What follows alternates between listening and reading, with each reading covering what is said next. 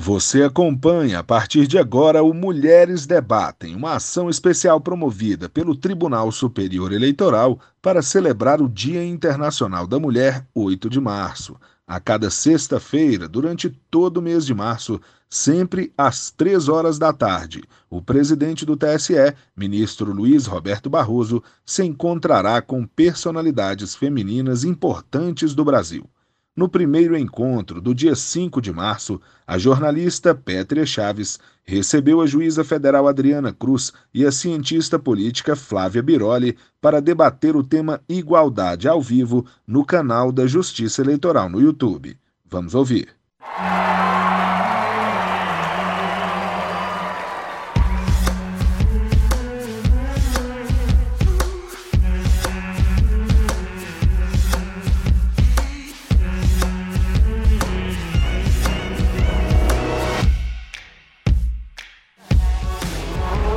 Violência política parlamentar de gênero. Para a ONU Mulheres, violência política de gênero é qualquer ação, conduta ou omissão que, com base no gênero, cause dano ou sofrimento a uma ou várias mulheres. Ela anula, inibe e limita os direitos políticos da mulher. Esse tipo de violência atinge tanto as candidatas quanto as já eleitas casos graves, xingamentos, assédio sexual e agressões físicas configuram violência política de gênero dentro do parlamento. Esse tipo de agressão vem crescendo, prejudicando a democracia e a participação das mulheres na política. É preciso identificar e combater as práticas violentas. Não tolere a violência política. Nos ajude a construir um ambiente político melhor para as mulheres.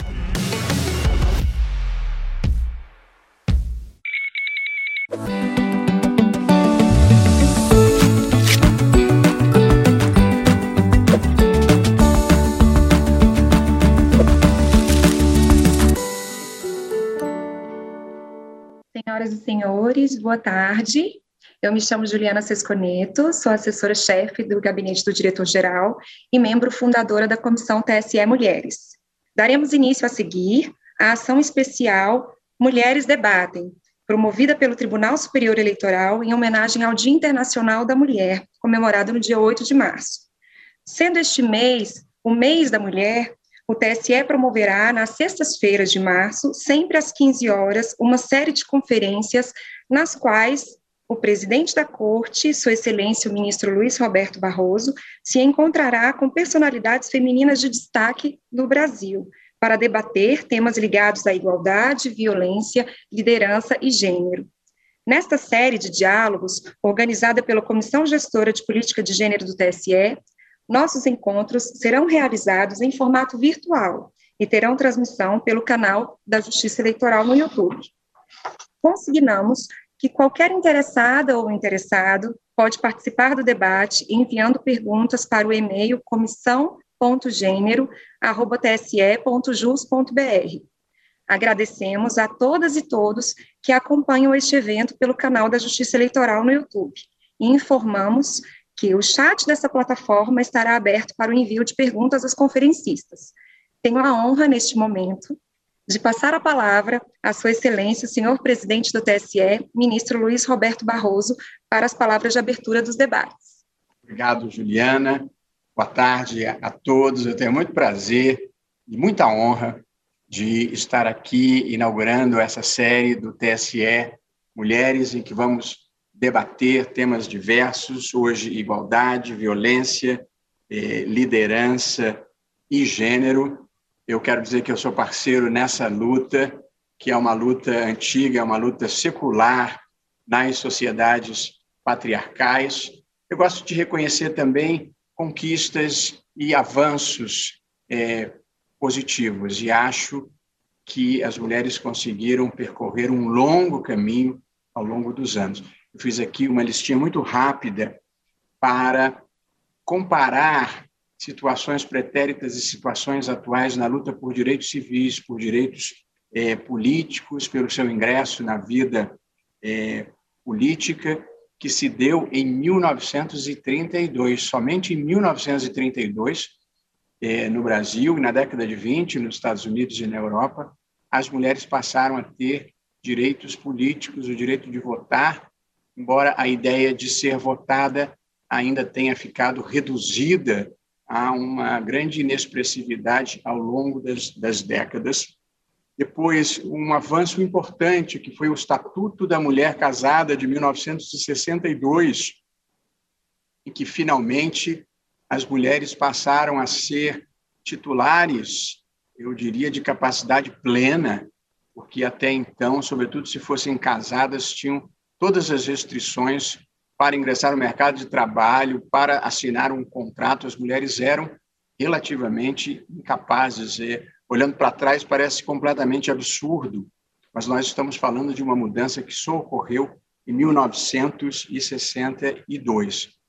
Os avanços continuaram ao longo dos anos 60 e dos anos 70.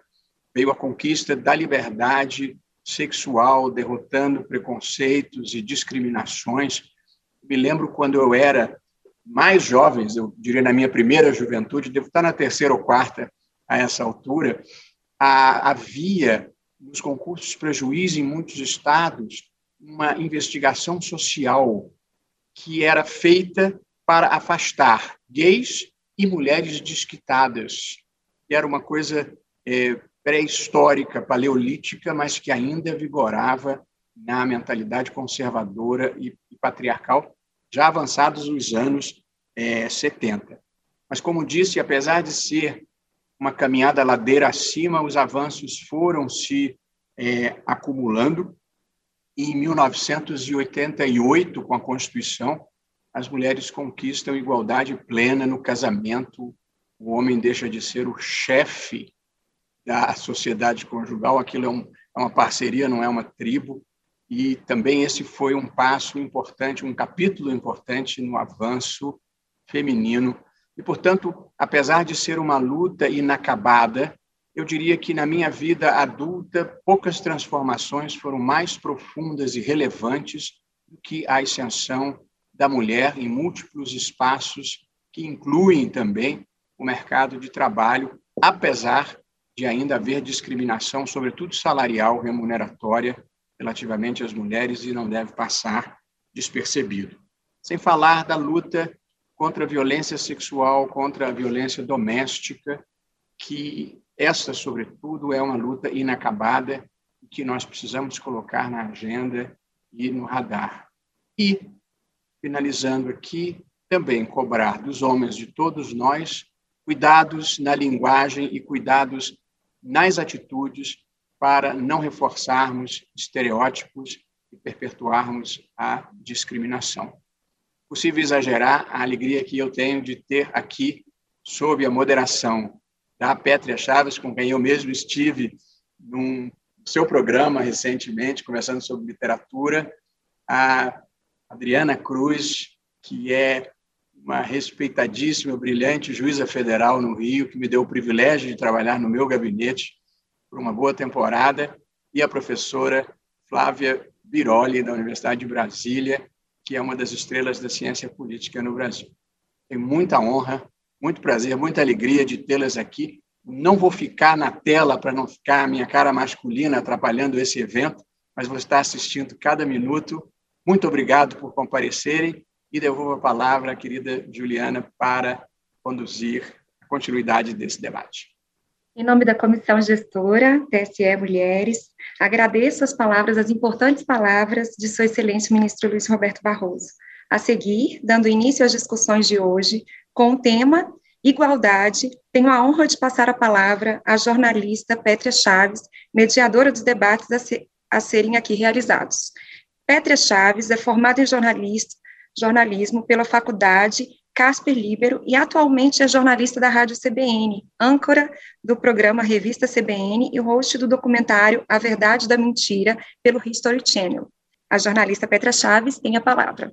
É uma honra, eu acho que desde o momento do convite que eu recebi para estar aqui com vocês nessas próximas sexta-feiras, sexta-feiras é, é a palavra que define mesmo, porque eu acho que é uma construção e uma honra estar aqui com vocês, com a juíza Adriana, com a professora Flávia, e hoje nós estamos aqui para falar sobre mulheres. Mulheres negras, brancas, baixas, altas, hétero, trans, homossexuais, exatas, humanas, cientistas, políticas, juízas, esportistas, domésticas, babás, jornalistas. Todas nós, mulheres que vivemos no mundo masculino. E seria, gente, muito mais fácil viver e florescer se essas regras desse mundo masculino não fossem tão divergentes do que fala a nossa alma, porque são muitas regras excludentes, ainda agora. E como abriu aqui essa conversa brilhantemente o ministro Barroso, trazendo para a gente um histórico sobre vários pontos cegos na nossa história, em que hoje, relembrando, a gente não pode acreditar que isso já aconteceu. Estamos aqui hoje e nas próximas sextas-feiras para debater quais são os pontos que talvez a gente ainda não veja, mas existem mulheres muito sérias batalhando nessa luta para abrir caminho para todas e todos nós. Eu tenho a alegria de conversar hoje com as duas que foram apresentadas aqui pelo ministro Barroso, também pela Juliana, a juíza Adriana Cruz, que é juíza federal, titular da Quinta Vara Criminal do Rio de Janeiro, além da brilhante trajetória profissional, ela pesquisa a criminalidade econômica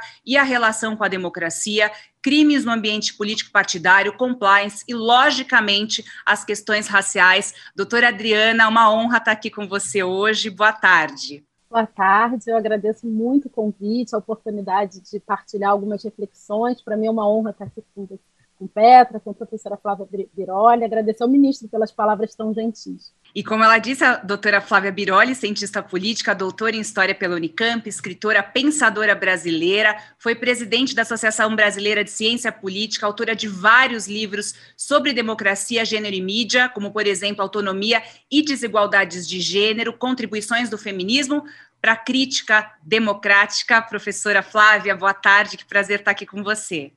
Boa tarde, Pétria. Prazer é meu. É uma alegria poder estar aqui com você, com a Adriana. Um prazer, viu, Adriana? E também agradeço ao ministro é, Luiz Roberto Barroso pelas palavras. Muito bom que a gente tenha esse espaço é muito bom mesmo. E eu começo essa nossa conversa, essa nossa roda de conversa, que inclusive tem a participação que eu já vi aqui, né, do chat, de muitas servidoras que trabalham também brilhantemente para abrir espaço e mostrar o trabalho da mulher. Eu queria começar com a doutora Adriana, porque é o seguinte, é como eu disse aqui no início, se nós vivemos num mundo em que o tabuleiro das relações é, é masculino, doutora, falar em igualdade, mas continuar jogando as regras, não é falar em igualdade em realidade. Para a gente começar essa conversa, é, eu queria saber, diante da tua trajetória acadêmica, profissional, respeitada, conhecida, o que que hoje, do ponto do teu trabalho e das lutas também, você sente, enxerga e vivencia que hoje é a discussão mais importante a respeito de igualdade de gênero, que é claro que entra também com a questão racial, mas qual é o ponto, quando a gente fala de igualdade, que você acredita que a gente precisa discutir, doutora? Eu penso que a gente precisa problematizar. O seu áudio está, doutora, o seu áudio está um pouquinho baixo. Excelente. É, como conversávamos um pouquinho antes do início, né, aqui da, do nosso encontro, a, a professora Flávia muito bem pontuou, é, é preciso que a gente problematize o próprio conceito de igualdade, né, que é, tradicionalmente ou de uma maneira mais linear é vista exclusivamente como igualdade de oportunidades, né, ou igualdade de acesso. E hum, eu acho que nós precisamos repensar, na verdade, as regras do tabuleiro. Né? Como você mesma colocou, não é possível que a gente encontre é, resultados diferentes utilizando as mesmas fórmulas. E a fórmula que a gente tem utilizado tem demonstrado que nos leva a, profundo, a, a, a uma profunda é, é, desigualdade na forma de viver, né? no viver. Quando a gente olha é, para o Brasil, para a realidade brasileira. Lógico que isso vai se espraiar em outros espaços, em outras sociedades contemporâneas, mas se a gente olhar para a nossa realidade, para a realidade brasileira, uh, o fato de você nascer mulher, de você nascer trans, de você nascer negro ou de você nascer branco, só para exemplificar, vai definir a, é, a forma como você nasce, a expectativa de vida que você tem, a maneira como você vai viver ao longo do, do período de tempo que te for permitido é, respirar, né? E também a maneira de morrer. Então, os números nos gritam essa, esse dado que é né, dito por todos conhecido. Então, hoje nós temos no Brasil uh, uh, 75% das pessoas que morrem de morte violenta são pessoas negras, num cenário de queda de homicídios de pessoas brancas. Então, nós temos uma realidade de violência completamente diferente, é, definida pelo marcador uh, racial. Nós temos é, os números de violência sexual. Sempre que eu vou para algum encontro, eu gosto sempre de buscar algum dado uh, do noticiário do dia ou da véspera. E, infelizmente, eu nunca me frustro em trazer algo muito. Uh, alguma informação muito fresca. Então, assim, hoje a Folha de São Paulo nos traz os números de uh, estupros no mês de janeiro de, 2000, de, de, de 2021, né? O, o maior número de, de, estupros registrados nos últimos sete anos. Uh, então, a violência sexual também incidiu de maneira muito mais contundente sobre mulheres, sobre crianças, né? sobre meninas e sobre mulheres negras, as mortes também de mulheres negras. Então, enfim, então nós temos aí uma série de fatores que nos dão né, o norte de quais são as questões que a gente precisa endereçar. Então, a gente tem para exemplificar, a Lei Maria da Penha, que hoje é endereçada né, para a proteção das mulheres em situação de violência doméstica, e você tem um cenário de, de, queda de homicídios de mulheres brancas em que as mulheres negras estão morrendo mais. Então, que igualdade é essa? Que igual acesso é esse em que uma legislação pretensamente desenhada para atender a todas as mulheres na sua multiplicidade, como você muito bem pontuou na abertura, não está chegando a esse universo de mulheres, né? Então, os números, por exemplo, de morte de pessoas trans, assim, que eu acho que é um número escandaloso, nós temos hoje a expectativa de vida de uma pessoa trans no Brasil, 35 anos, é um uma expectativa de vida menor do que uma pessoa escravizada no século XIX, em pleno século XXI. Quer dizer, isso é uma barbaridade. Né?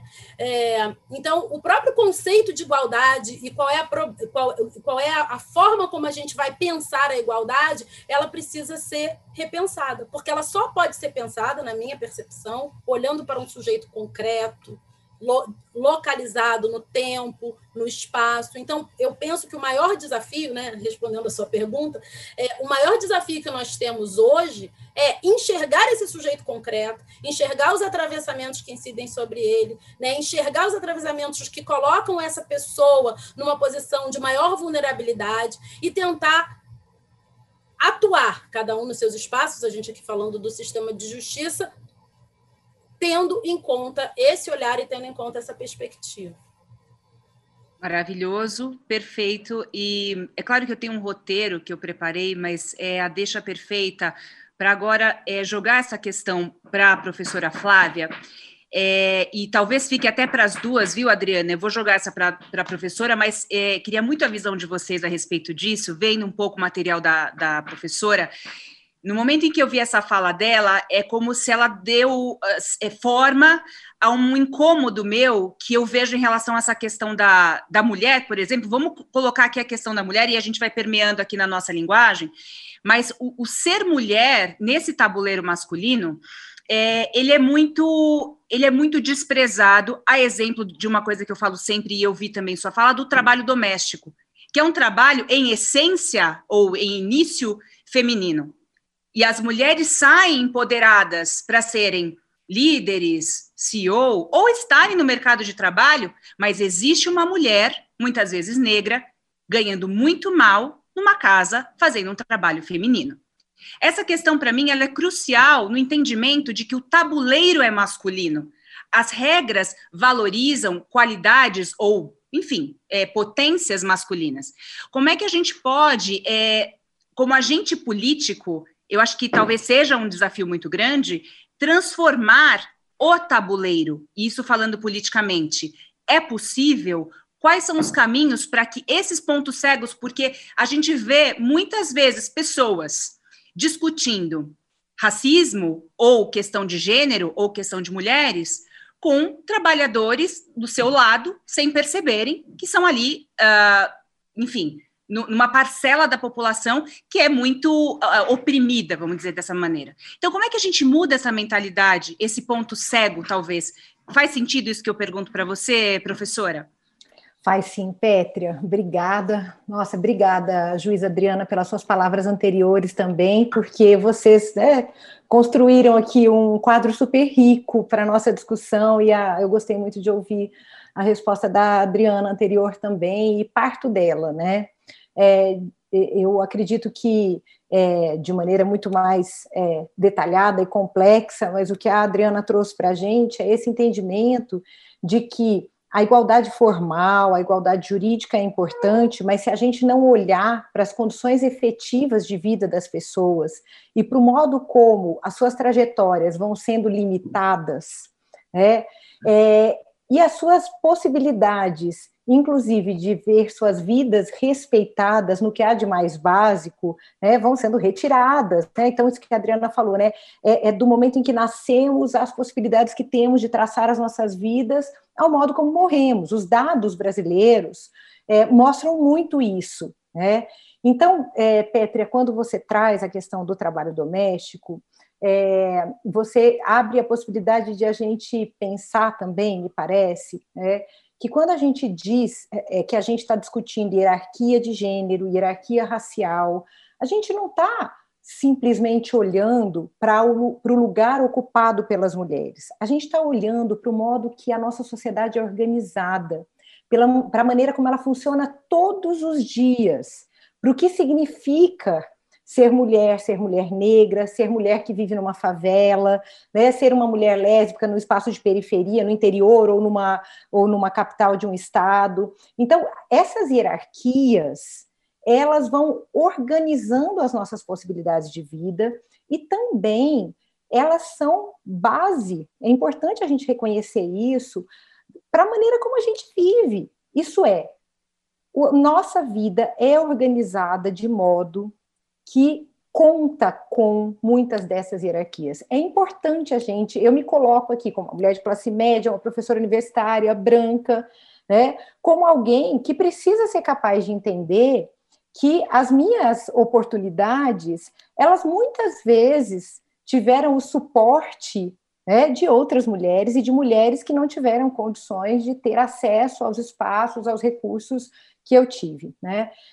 A questão do trabalho doméstico é fundamental, porque o feminismo branco, liberal, muitas vezes apontou para as relações é, domésticas, para a maternidade, para o trabalho que o dia a dia envolve, como algo a ser superado pelas mulheres. E isso é um problemão. Por quê? Porque se de um lado a gente tem, pelos dados brasileiros, uma situação gritante de que as mulheres elas dedicam mais do que o dobro do tempo dos homens semanalmente ao trabalho doméstico e de cuidado. Então, de fato, tem uma questão aí. Né? A vida das mulheres é ocupada pelo trabalho doméstico, de cuidado, de maneira muito superior à dos homens. Mas, bem, é possível deixar de lado os cuidados, a vida doméstica? É possível fazer de conta que isso não existe? Será que ao fazer de conta que é algo a ser superado, a gente não está, na verdade, naturalizando o lugar que então é ocupado por outras mulheres, pelo trabalho doméstico remunerado, mal remunerado. Né? Vejam essa situação da pandemia. Né? Quanto se falou em home office? Qual o percentual da população que pôde fazer home office, que faz hoje home office? Né? Quanto se falou né, de isolamento, mas que como discutimos pouco o sentido da suspensão das escolas, das aulas? Quem cuida das crianças? É, o que, o que, que essa rotina significa? É, só para finalizar, passar a, a, a, palavra de volta para você e para a Adriana, é, me parece muito importante que a gente seja capaz de entender as rotinas que concretamente né, organizam as vidas das mulheres e que organizam essas vidas de um modo muito distinto, né? se elas são brancas, se elas são negras, se elas são pobres, se elas são assalariadas, se elas são trabalhadoras de aplicativos, se elas são informais, se elas são formais. Agora, eu queria lembrar que isso vai muito além das relações interpessoais. Então, se de um lado a gente não pode olhar só para a igualdade jurídica, a gente tem que olhar para o concreto, esse concreto se dá em contextos institucionais específicos faz diferença qual é a legislação trabalhista existente, faz diferença que legislação existe para é, abrir caminho para a participação política de mulheres, uma vez que, historicamente, as mulheres são marginalizadas. Então, é isso, né? É a gente entender que existe todo um imbricamento entre o modo como a vida é organizada, o contexto institucional né, em que nós vivemos e as desigualdades econômicas. Né? Se a gente fala em contexto institucional, a gente está falando também de como essas desigualdades econômicas são é, reguladas, limitadas, né, combatidas, porque isso afeta diretamente as mulheres. A gente não pode fazer de conta que as relações de gênero existem num espaço que não é atravessado pelo racismo, pelas desigualdades econômicas, pelo contexto institucional das regras. As regras do jogo não são só um tabuleiro do, do social cotidiano, mas também um tabuleiro institucional, normativo.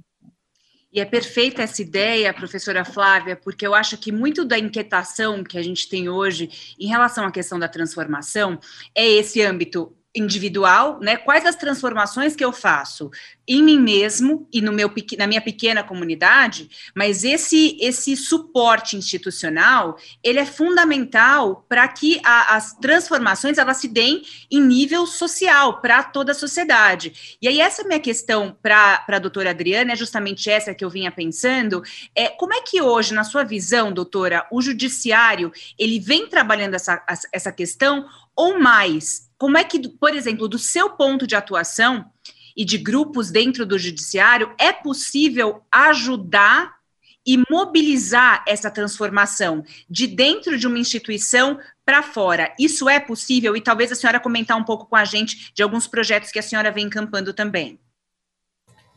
É, bom, só para pontuar a questão do trabalho doméstico, que eu acho que é, não, não dá para a gente ignorar. É, eu, eu tenho, e aí por conta de um projeto que eu vou até comentar com vocês, por conta de umas atuações no Observatório de Direitos Humanos do CNJ, eu tenho feito reuniões com alguns grupos de mulheres negras, né, redes de mulheres negras aqui no Rio de Janeiro e também de outros estados. E, e aí, na semana passada, numa reunião, uma delas comentava, era um movimento de mães, de mães de vítimas de violência do Estado, e elas falando de todas as dificuldades dela de acesso à justiça, a gente tentando mapear, e aí uma delas mencionou, né, que a dificuldade de acompanhar o julgamento do, né, pelo homicídio do seu filho, né, do algoz do seu filho, no tribunal do júri, porque ela precisava negociar com a patroa dela, que era uma antropóloga, né? Então, assim, eu acho que isso ilustra e dá concretude para o que a professora Flávia pontuou, né? Bom, claro que a gente precisa pensar as questões numa perspectiva institucional e no plano individual. Eu acho que eles não são excludentes e muitas vezes as discussões se perdem por isso. Ah, eu tenho uma estrutura, não tem como fazer diferente. Ah, eu não vou fazer só individualmente porque não vai resolver. Não, não são movimentos excludentes. A minha escolha como juíza, né, foi a de atuar, eh, assim, eu, eu reconheço a legitimidade e a possibilidade das instituições operarem na, nas transformações que são necessárias e e saudáveis para a sociedade. Claro que as instituições elas têm limites, o direito tem os seus limites, né? Existe uma a gente precisa alinhar expectativa e realidade aos limites do que o direito pode fazer. A gente não pode fazer tudo, mas a gente pode fazer muita coisa, né? Então nesse nessa, digamos, nesse cenário, eu acho que é importante a gente pensar como as nossas práticas cotidianas, os nossos procedimentos aprofundam desigualdades, é, obstaculizam acesso à justiça, como as nossas práticas inviabilizam que o cidadão tenha o seu dia na corte com respeito, com dignidade.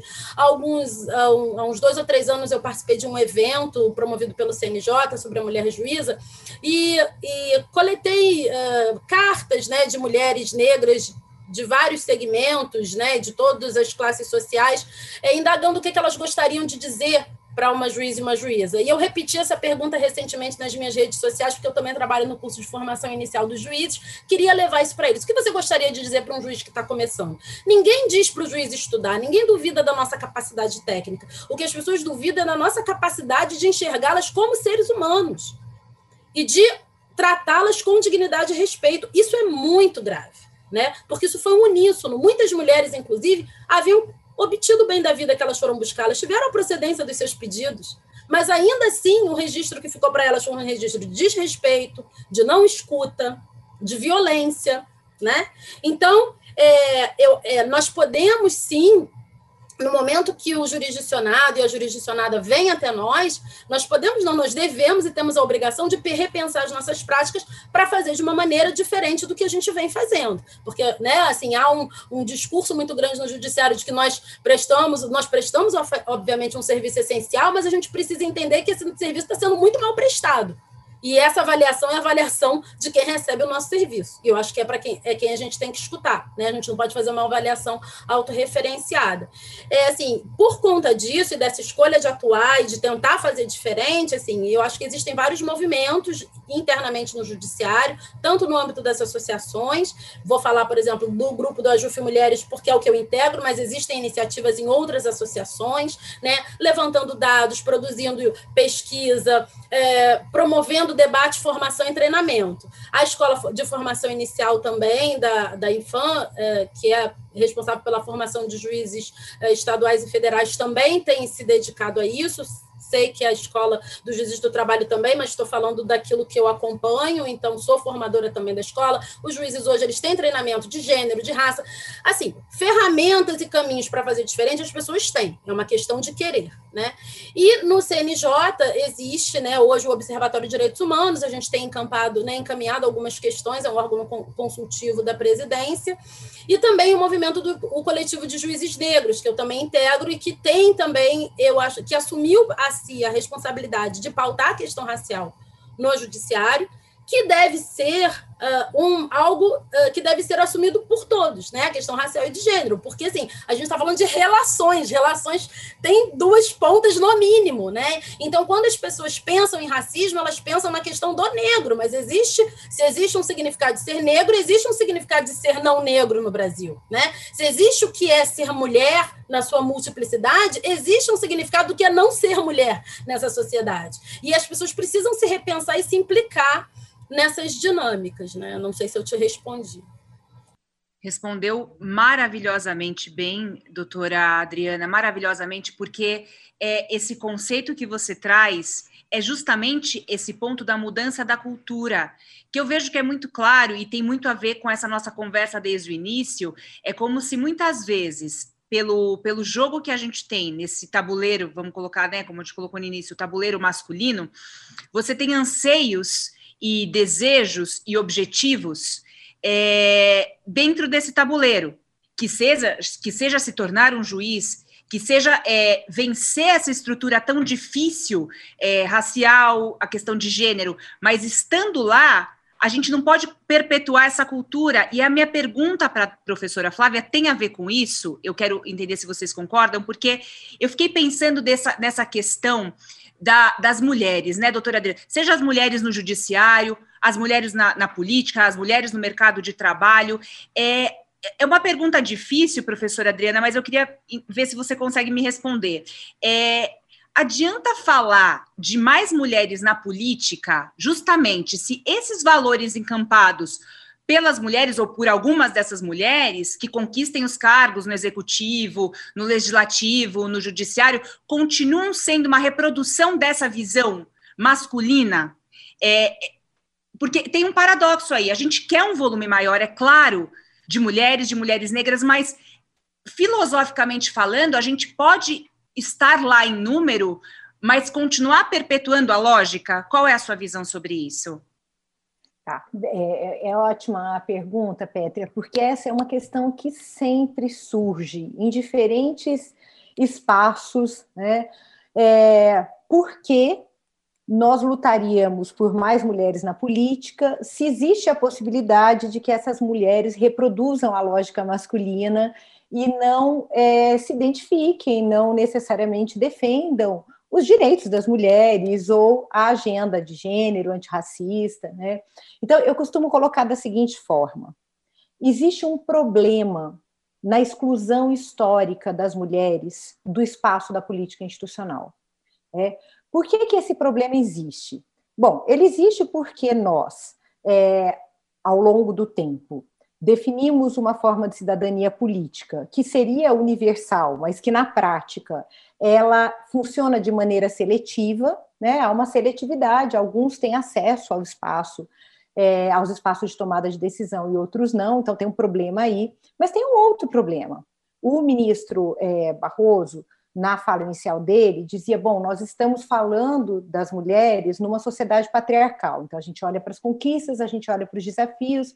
Quando a gente diz que esta é uma sociedade patriarcal, que a gente vive num mundo patriarcal, é, a gente está dizendo que as experiências cotidianas né, das mulheres e dos homens, elas são distintas, atravessadas pela, pelo racismo, pelas desigualdades de classe, mas são distintas. A gente está dizendo que existem privilégios masculinos.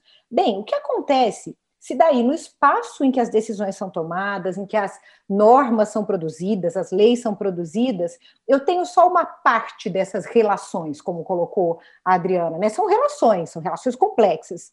E daí só uma parte dessas relações com as vantagens de ser homem numa sociedade patriarcal é que chega a esses espaços. Mas as leis que são ali definidas, as decisões sobre a alocação de orçamento, elas incidem sobre as vidas de todos nós. Então há um problema na exclusão sistemática das mulheres e das pessoas negras dos espaços de tomada de decisão. Mas a inclusão de mulheres, ela não é o fim de uma luta. Ela não é em si a solução. Essa inclusão é um outro momento da luta, né? Porque daí a gente tem uma questão que é que tipo de representação política está sendo atuada por essas mulheres, colocada em ato, né? Quem elas representam, que agendas elas representam. Agora, eu acho super importante que o primeiro problema nunca deixe de ser colocado, que essa exclusão nunca deixe de ser problematizada, porque a gente não pergunta a, a, mesma coisa em relação aos homens. Ah, por que, que eu vou lutar para eleger homens se afinal eles não. Não, a gente só pergunta isso em relação às mulheres. Então, a gente dobra o custo para as mulheres. Né? É difícil elas construírem uma carreira política, é difícil elas conseguirem, inclusive, se candidatar. E aí, Petra, só para fechar, eu queria só mencionar uma coisa. É, há décadas que na área de ciência política as pesquisas mostram que o problema não está nas mulheres, o problema está no modo como esses espaços institucionais da política se organizam, é no modo como diferentes barreiras também no cotidiano social vão diminuindo as chances das mulheres se candidatarem e ser eleitas. Então, se a gente pega um país como o Brasil, os dados do TSE mostram que 46% das pessoas filiadas a partidos políticos são mulheres. Mas aí os partidos nos dizem: ah, eu não consigo nem 30% de candidatas. O que, que, é isso? O que, que acontece? Né? Por que, que esse espaço da política partidária, institucional, tem sido tão hostil às mulheres? Então, a gente precisa se perguntar isso. E aí, claro, e aí vamos discutir o que elas fazem quando chegam lá, assim como a gente discute o que eles fazem quando chegam lá, né? Não só o que elas fazem, mas também o que eles fazem. Perfeito, perfeito. Inclusive, na sequência também eu quero que a gente consiga, tanto a doutora Adriana quanto a professora Flávia, também deixar, deixar uma pensata. Eu estou vendo aqui muitas mulheres participando aqui da nossa live no YouTube, comentando, falando sobre as nossas perguntas e respostas, mas também que a gente possa deixar sugestões para o próprio TSE, né? E, porque eu acho que esse o que é mais valioso desse espaço de debate que foi construído aqui nesse momento que a gente vai é, voltar a sextas-feiras é essa grande roda de conversa para sugestões, propostas, para essa comoção e essa atitude é, diferente e transformadora, né? Não só no discurso. E me toca muito, doutora Adriana, é, tanto pelo que você colocou é, da idade, né? E que muitas pessoas morrem é, hoje de violência, pela violência no nosso país por outro lado, conectando com isso que a professora Flávia comenta com a gente da estrutura, da, da cultura é, que nós vivemos, como que a gente pode olhar e como a senhora olha também e vê na realidade né, do judiciário, no teu dia a dia de trabalho, a, a transformação que a gente tem que fazer desde a escola, porque isso perpassa a educação e certamente educação, o valor educação é muito feminino é, é, é de nutrir, é, de, é a ética do cuidado. Como é que você vê, também do seu ponto, da sua vivência, uma possível transformação que venha desde, desde sempre para essa formação uh, de uma nova cultura? É possível ou estamos muito longe disso? Eu acho que a gente está na estrada, né? A gente está no caminho. E assim tentando ter um olhar também é, propositivo e positivo, né, como o ministro colocou na sua fala inicial, assim, eu, eu, me considero uma eterna otimista, porque senão eu já tinha jogado a toalha, tinha ido me isolar numa ilha deserta, né? Então a gente, a gente identifica as, as dificuldades, é, algo que nós, no coletivo de juízes negros, a gente tem pontuado muito, assim, é que o diagnóstico ele está feito que existe, que nós vivemos uma realidade de desigualdade é, racial, de gênero, é, e de acesso às, às pessoas na, na, na, concretude das suas vulnerabilidades, isso está dado, os números estão aí.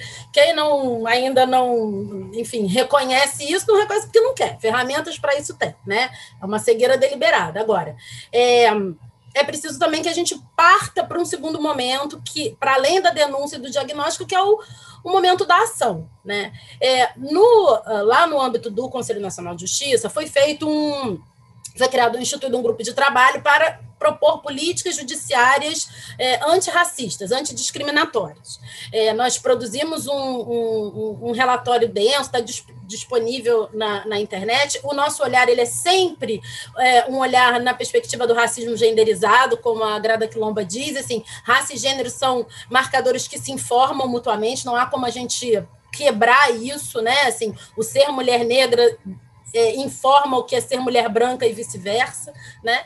E um, então, por conta disso, assim, eu acho que ali a gente já tem um, um, um rol de sugestões bastante importantes e medidas concretas que podem ser adotadas no, no âmbito do Poder Judiciário, estou falando aqui no plano do Judiciário, é, de maneira bem imediata. Tem medidas ali que a gente pode adotar sem um real é, e que foram construídas a partir da escuta da sociedade. A gente fez uma reunião pública, ouviu especialistas, então, assim, tem caminhos ali. É, eu fiz o meu, fui fazer meu dever de casa, fui atrás do, do, do, do documento, né, produzido pela ONU Mulheres para um processo eleitoral inclusivo. É, esse documento também traz muitas indicações, né, tanto no plano é, entre eleições, pré-eleições, é, no período eleitoral, a questão do, assim, e, e, algo que tanto está no nosso relatório como também está no documento da ONU é exatamente, assim, a postura institucional. A instituição precisa comunicar que aquilo para ela é um valor. E isso precisa ser, digamos assim, capilarizado em todos os planos daquela instituição. Né? Então, todas as comunicações, todos os, os, os treinamentos precisam estar um, alinhados com a perspectiva de que a gente está lidando com uma realidade de desigualdade, com perspectiva de gênero, de raça, de orientação sexual, de, de capacidade física. Né? Então, assim, todo, todo o nosso olhar, todo o material que a gente produz, toda a decisão que a gente constrói, né, todo o atendimento que a gente faz precisa estar atravessado por isso. Então, existem várias medidas, não vou aqui né, avançar no tempo é, detalhando, mas eu acho que é, a formação, obviamente, tanto no plano já né, das instituições públicas, que é de onde a gente está falando, como nos bancos escolares, ela é essencial. A universidade precisa arregaçar as mangas, né? porque se nós não temos um judiciário uh, que nos atenda, nós temos que olhar para as faculdades de direito, que profissional é esse que está formando esse judiciário que não está atendendo às expectativas da sociedade. Só para exemplificar, aqui no Rio de Janeiro, o perfil sociodemográfico do CNJ nos indica, ou o censo de 2013, não me lembro, que mais de 50% da magistratura fluminense, federal e estadual, saiu de duas universidades. Então, não é difícil você mapear o que está acontecendo nessas instituições de ensino e repensar práticas, em repensar ensinos, repensar conteúdo. Eu passei a minha faculdade inteira, a questão racial nunca foi nem tratada, e está lá no artigo 3 da Constituição. É direito posto. Né? Então, é, eu acho que se é uma sugestão que eu dou, é que a gente se implique que a gente caminhe para o letramento. A gente precisa reconhecer a nossa profunda ignorância, a gente precisa assumir autonomia sobre o nosso processo educacional, porque, assim, instrumentos, ferramentas, relatórios, sugestões construídas não faltam, basta que a gente se coloque nesse caminho mas falta ainda muita ação, né, doutora? Falta, exatamente, falta que a gente se coloque nesse caminho, que a gente arregasse as mangas e vá fazer. Tem muita gente fazendo, isso também é importante ah. que a gente diga, né? Tem muita gente trabalhando, eu acho que é, eu, da minha uh, percepção, eu acho que é, hoje um, todos os juízes que, a, que tomam posse, estaduais e federais, eles passam por uma formação de mais de 400 horas antes de entrar em exercício. Prime, os primeiros 10 dias dessa formação, é, é, essa formação ela é dada pelas escolas locais, judiciais, mas os primeiros 10 dias dessa formação é dada pela Escola Nacional, de maneira uniforme, é uma equipe de juízes uh, que, que, que se responsabiliza por essa formação, e ali naquele momento, os juízes, obviamente, isso não vai se esgotar, né? Uma, um processo de deformação, porque Petra, não é que nós não tenhamos educação, nós somos deformados, nós somos formados para discriminar.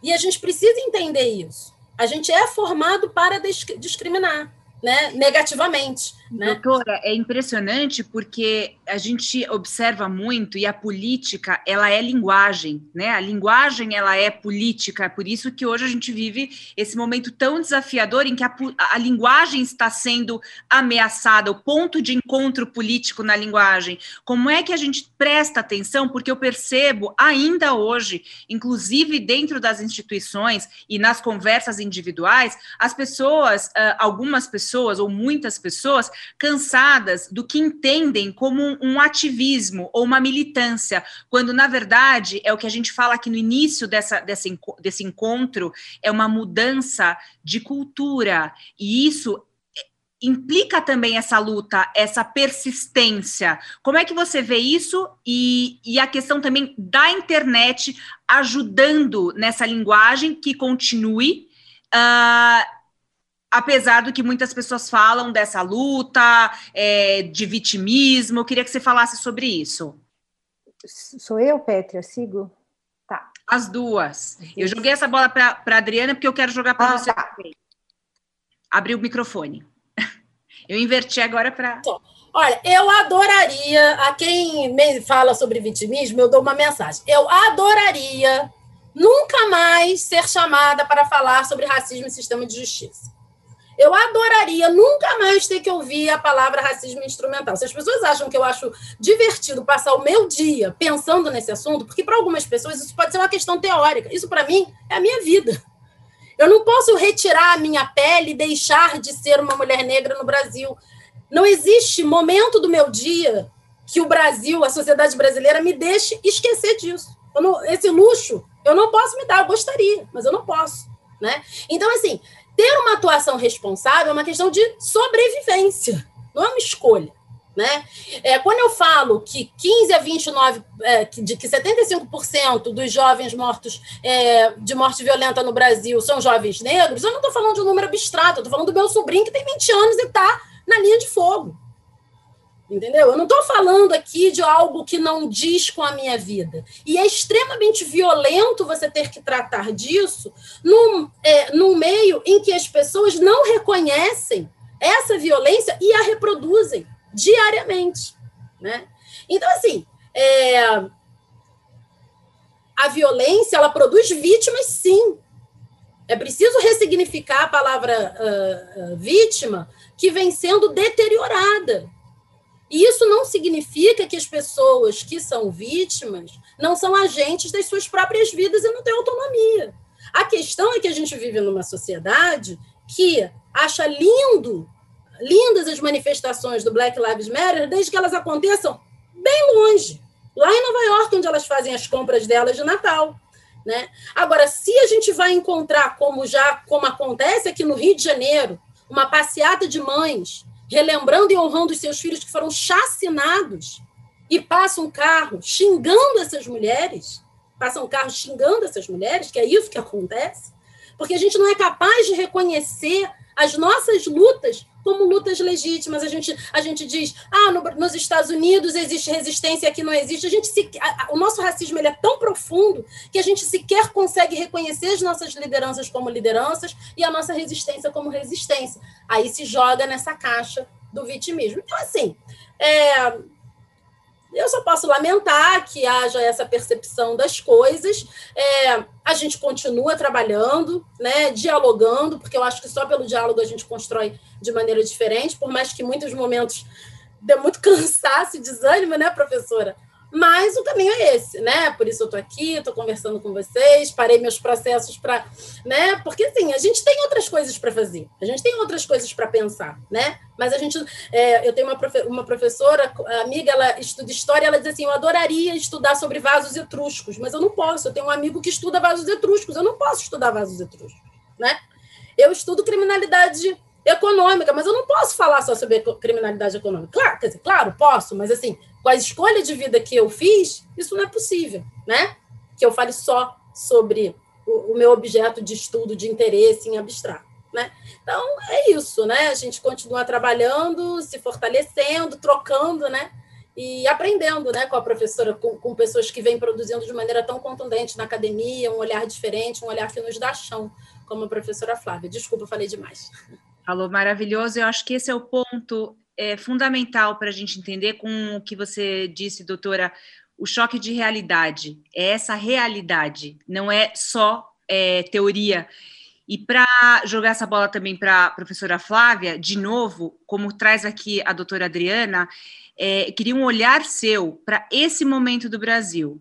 E agora, a partir de agora, exatamente nesse ponto que fala aqui para a gente a doutora Adriana, é, temos retrocesso, professora, como avançar, né? E, e, de novo, não aceitar essa deslegitimidade das causas, como muitas vezes a gente vê acontecendo.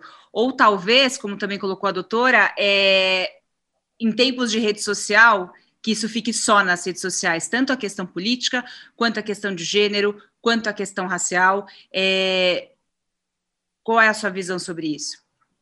É, obrigada, Pétria. Bom, a Adriana fez uma fala tão forte, eu vou é, é, procurar trazer alguns aspectos assim na mesma, na mesma linha mesmo do que ela coloca. Né? É, eu gosto muito é, é, disso que ela é, colocou para a gente, né? não é uma alternativa não lutar, não agir, né? E a gente tem que lembrar que a discriminação e a violência, elas são ativamente reproduzidas todos os dias. Não é que a gente tem lá uma estrutura social que está ali quietinha e a gente vai lá gritar contra. Não, elas são ativamente reproduzidas. Há decisões no plano individual, no plano coletivo, no plano institucional, que colaboram para se reproduzir essa violência, para se reproduzir as formas de discriminação existentes. Né? E a gente, quando pensa nas agendas de direitos humanos, nas agendas né, nesse campo dos direitos humanos antirracistas, é, de gênero, a gente está justamente se situando nesses esforços coletivos de produzir conhecimento, encontrar alternativas para ação e alternativas de transformação estrutural, institucional, justamente para interromper esses processos de reprodução e de naturalização da discriminação e da violência. Com isso, eu chego no, no, no onde estamos. Né? É, no meu entendimento, há dois aspectos que são os mais marcantes do contexto atual brasileiro, que se conectam também com o que tem se passado em alguns outros países do mundo. Né? Um é que há um esforço ativo para naturalizar a exclusão e a violência. Não é simplesmente assim, ah, um retrocesso, porque é, não, não, estamos sendo tão abertos em termos de políticas públicas, de construção institucional, a agenda feminista, a agenda antirracista, não é mais que isso. Há um esforço ativo, aberto, para naturalizar essa violência. Né? Essa é uma característica. E a outra me permite voltar um pouco à questão do, do próprio conceito de igualdade. Né? A gente não tem como falar em igualdade se a gente não colocar no centro das preocupações políticas a preocupação com a vida. Porque a, o, na base da noção de igualdade, mesmo de forma abstrata, está o entendimento de que toda vida é valiosa e de que as vidas são igualmente valiosas. Então, o que a gente vive no Brasil hoje, tanto na, no, no que diz respeito à violência, à militarização, é, é, que tem sido tão sentida nos espaços periféricos das grandes cidades no Brasil, quanto em relação à Covid-19, à pandemia, é uma recusa completa do sentido mais básico da violência, da, da, da, igualdade, desculpem, né, desse reconhecimento de que todas as vidas são igualmente válidas. E aí a gente vai construir, a gente vai construir instituição, a gente vai construir ações para efetivar esse sentido mais básico, né? Então, às vezes eu me sinto, é, agora mesmo, estou construindo para o final do mês, depois mando para vocês o convite, mas um evento interessante sobre as cotas para mulheres e os financiamentos né, é, para mulheres e para candidaturas negras. E aí, às vezes, eu penso assim, poxa vida, como lidar com esse tema se o fundamental está em xeque, né? Mas aí é isso, é um pouco como a, a Adriana já falou, né? A gente tem que seguir, a gente não pode deixar que se desconstrua aquilo que é também um caminho importante para a gente ter os espaços, os recursos para é, é, que novas alternativas para novas gerações venham, né? Mas o básico para se a gente quer falar em igualdade é que a gente reconheça que nós somos diferentes, mas há uma humanidade comum e um futuro comum. É, a destruição do que nos permite dialogar, do, do, do liame entre nós, é a destruição dessa percepção né, do coletivo. Quer dizer, como que a democracia é a construção institucional dessa possibilidade de nos reconhecermos como iguais e como diferentes. É isso que é o processo democrático contemporâneo, né? Então é isso que está em xeque no Brasil hoje. É muito sério, muito, muito, muito sério. E eu lamento muito que estejamos vivendo isso. Mas eu queria dar um saltinho. Você me permite também uma consideração prática ao TSE? Você me permite? Tá. Eu tenho é, é, algumas preocupações. Uma é a gente está na porta aí de uma possível reforma política. Né? É, eu deixaria um apelo: nenhuma reforma eleitoral, nenhuma reforma política pode ser feita sem uma clara percepção de que todas as opções elas vão ter um caráter de gênero, racial, quer dizer, elas vão ser vantajosas ou desvantajosas numa perspectiva da representação, da participação plural. É, a gente não pode fazer de conta que a gente vai discutir soluções como se elas fossem técnicas e desvinculadas do que é a nossa sociedade de fato e do que são os obstáculos à participação. Financiamento é fundamental. Não existe é, os modelos também, né? Se vai ser, se a gente vai alterar ou não. Se, eu, por exemplo, sou a favor né, de que a gente mantenha representação proporcional, porque eu sei o que significa o modelo distrital para as minorias é, nos poucos locais em que a, é, esse modelo é adotado. Então, é uma questão mais técnica, mas não é técnica, porque ela vai incidir sobre as possibilidades de participação, de representação. Agora, no modelo que nós temos, o financiamento é fundamental.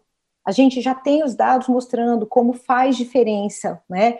Então, aí o meu, a minha é, colocação aqui nesse espaço que o TSE nos abre é é preciso regulamentar melhor as decisões tão favoráveis que foram tomadas, que de fato permitem fortalecer candidaturas de mulheres e de pessoas negras. Nós precisamos regulamentar melhor para que sejam ainda mais efetivas, né? Então eu vim de uma coisa grande do sentido, né, dessa relação entre o respeito à vida é, e a igualdade para duas coisas bem práticas, mas que são muito importantes nesse nosso momento. A gente não pode retroceder nem no nosso é, modelo, né, nosso sistema político eleitoral e nem nas decisões que foram tomadas sobre financiamento é, é, de candidaturas de mulheres e negras, porque senão nós vamos ter uma política ainda menos representativa e menos plural. Perfeito, professora, perfeito. Eu quero uma última palavra, a gente já vai, já está acabando o nosso tempo, mas uma última palavrinha da doutora Adriana se quiser também deixar algum tipo de, de sugestão para o TSE para também as nossas espectadoras, a maioria aqui são mulheres das nossas espectadoras aqui do chat, mas também, é, doutora, uma pergunta que eu tenho para a gente finalizar essa conversa maravilhosa, para dizer o mínimo, edificante, é quando a gente vai, ou quando a senhora vai, do âmbito uh, profissional é, lidando com as pessoas, lidando com processos, lidando com a realidade, para o silêncio de você mesma, o que, que você entende que eu acho que a gente pode deixar como lição para todos nós aqui, que é um momento ou que seria um país com igualdade? O que, que é a síntese dessa palavra que a gente discute hoje para a gente finalizar essa conversa, doutora? Bom, não sei se eu dou conta de sintetizar né, o que, que seria igualdade. Assim. Olhando, vou começar pelo fim, olhando para o sistema de justiça, é, para mim, uh, falar de igualdade é a gente eu vou voltar ao comecinho da nossa conversa, né? É olharmos para o jurisdicionado e a jurisdicionada que bate as nossas portas e tratá-los com a dignidade e o respeito que eles merecem. O que se conecta com o que a professora Flávia disse. A falta de tratamento com dignidade e respeito, ela está calcada na compreensão de que aquela vida vale menos, de que aquela vida é uma vida é uma existência menor e portanto os problemas que aquela existência apresenta ao judiciário são é, problemas desimportantes.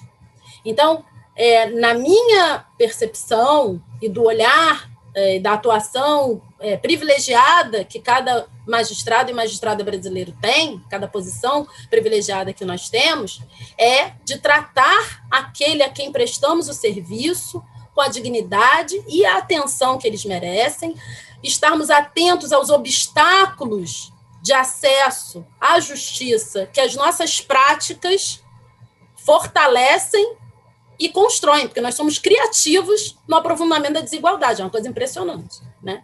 Então, que a gente possa estar atento a isso diariamente, cotidianamente, nas mínimas coisas, na, na nossa, na, no, no, detalhe mesmo da nossa atuação. E isso, obviamente, também direcionado às direções dos tribunais, numa perspectiva macro. Né? Olhando para a justiça eleitoral, eu acho que é, seria muito importante que Lógico, esses levantamentos já vêm sendo dados, sendo feitos, mas eu acho que sob uma perspectiva institucional, que se aprofunde a questão do levantamento de dados desagregados por raça, sexo, região, né, que esses, essas informações sejam uh, trabalhadas no período entre as eleições, porque eu acho que isso fortalece né, o, toda a discussão, todo o debate, aprofunda a democraticidade do debate.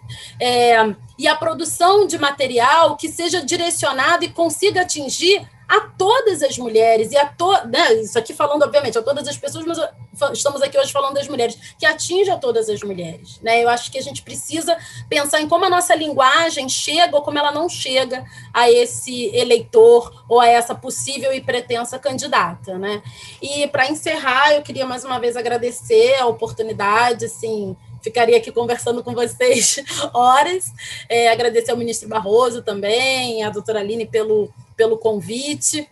E hum, queria encerrar com uma referência que eu fiz outro dia, que eu acho que é a síntese do que eu penso para a jurisdição. Né? É, o, profe, o filósofo Cornel West diz que a justiça é como o amor se apresenta na cena pública. E um, a Nina Simone ela canta uma canção que ela diz que a gente tem que aprender a levantar da mesa quando o amor não está mais sendo servido. Então eu acho que se fica uma sugestão a todas as servidoras que estão nos ouvindo, todas as pessoas que estão nos ouvindo, é que a gente é que chegou o tempo da gente levantar da mesa onde a justiça não está mais sendo serviço, servida, né? Para que o amor que é servido em público, que é a justiça, possa realmente se realizar. Então é o momento da ação, que a gente se levante da mesa, tenha coragem de se levantar da mesa para fazer diferente. É uma honra, é uma honra imensa é, doutora Adriana, uma alegria. É, como eu falo, é o momento da gente colocar luz nos brasileiros que fazem diferença. Eu acredito que esse encontro proposto pelo TSE é justamente isso. Toda sexta-feira a gente vai estar aqui. Doutora Adriana Cruz, um abraço enorme, um prazer poder compartilhar do mesmo espaço-tempo que você. Espero continuar acompanhando o seu trabalho, a sua trajetória pelo Brasil durante muito tempo. Um abraço grande, até uma próxima e também a professora Flávia Biroli, uma alegria também imensa, uma cabeça que faz a diferença. Um abraço grande, uma honra estar aqui e muita admiração pelo trabalho seu e da doutora Adriana. Um grande abraço. E eu jogo agora a palavra para Juliana, ministro Barroso, sempre com muita honra da gente poder estar aqui discutindo, avançando tanto na questão filosófica, na questão social e na questão prática do ser mulher hoje no Brasil. Um grande abraço para vocês. Muito obrigada. Agradecemos a participação das integrantes dessa conferência, que nos brindaram com esclarecedoras e importantes ponderações sobre igualdade. Tenho a honra, neste momento, de novamente passar a palavra para Sua Excelência, o ministro Luiz Roberto Barroso, para considerações finais. Obrigado, é, Juliana. Eu é, fiquei escondido aqui para não usar a minha posição privilegiada de participar invasivamente desse debate extraordinário é, memorável e agradecer muitíssimo à Pétria pela gentileza de, de presidir com, com o talento e a graça com que ela faz é, tudo o que faz. Adriana, uma alegria é, revê-la. Quando você deu a resposta sobre o vitimismo, minha vontade era entrar na tela e aí te dar um abraço. Extraordinária. É, e, e pela capacidade de, de fazerem as pessoas entenderem o outro, terem alteridade e, e não se colocarem na posição confortável de quem, por não passar pelas coisas, não tem a sensibilidade de ver como é a vida do outro. Eu, um dia desses, conversava é, com uma das pessoas que, que defende a teoria do aspas humanismo racial brasileiro que nega a existência do racismo. E eu dizia senta para conversar dez minutos. Era uma pessoa do bem viu? Senta para conversar dez minutos com uma pessoa negra. Ouça as histórias que ela tem para contar se você trabalhar com a realidade você não vai ter nenhuma dúvida de que lado da história você quer estar e Flávia sempre um prazer ouvi-la professora show show de bola de, de capacidade de expressar ideias, às vezes complexas, de forma simples. Parabéns. Agradeço a Juliana Sesconeto, nossa servidora, que conduziu a abertura e o encerramento, igualmente com, com graça e, e, e, com legitimidade, por ser uma militante desde a primeira hora do TSE é, Mulheres. Agradecendo muito a presença de todos, eu declaro encerrado esse debate que permanecerá no YouTube para quem queira assisti-lo mais tarde. Tudo de bom para todos, muito obrigado. Você acabou de ouvir o Mulheres Debatem, uma ação especial promovida pelo Tribunal Superior Eleitoral para celebrar o Dia Internacional da Mulher, 8 de março. A cada sexta-feira, durante todo o mês de março, sempre às três horas da tarde, o presidente do TSE, ministro Luiz Roberto Barroso, se encontrará com personalidades femininas importantes do Brasil.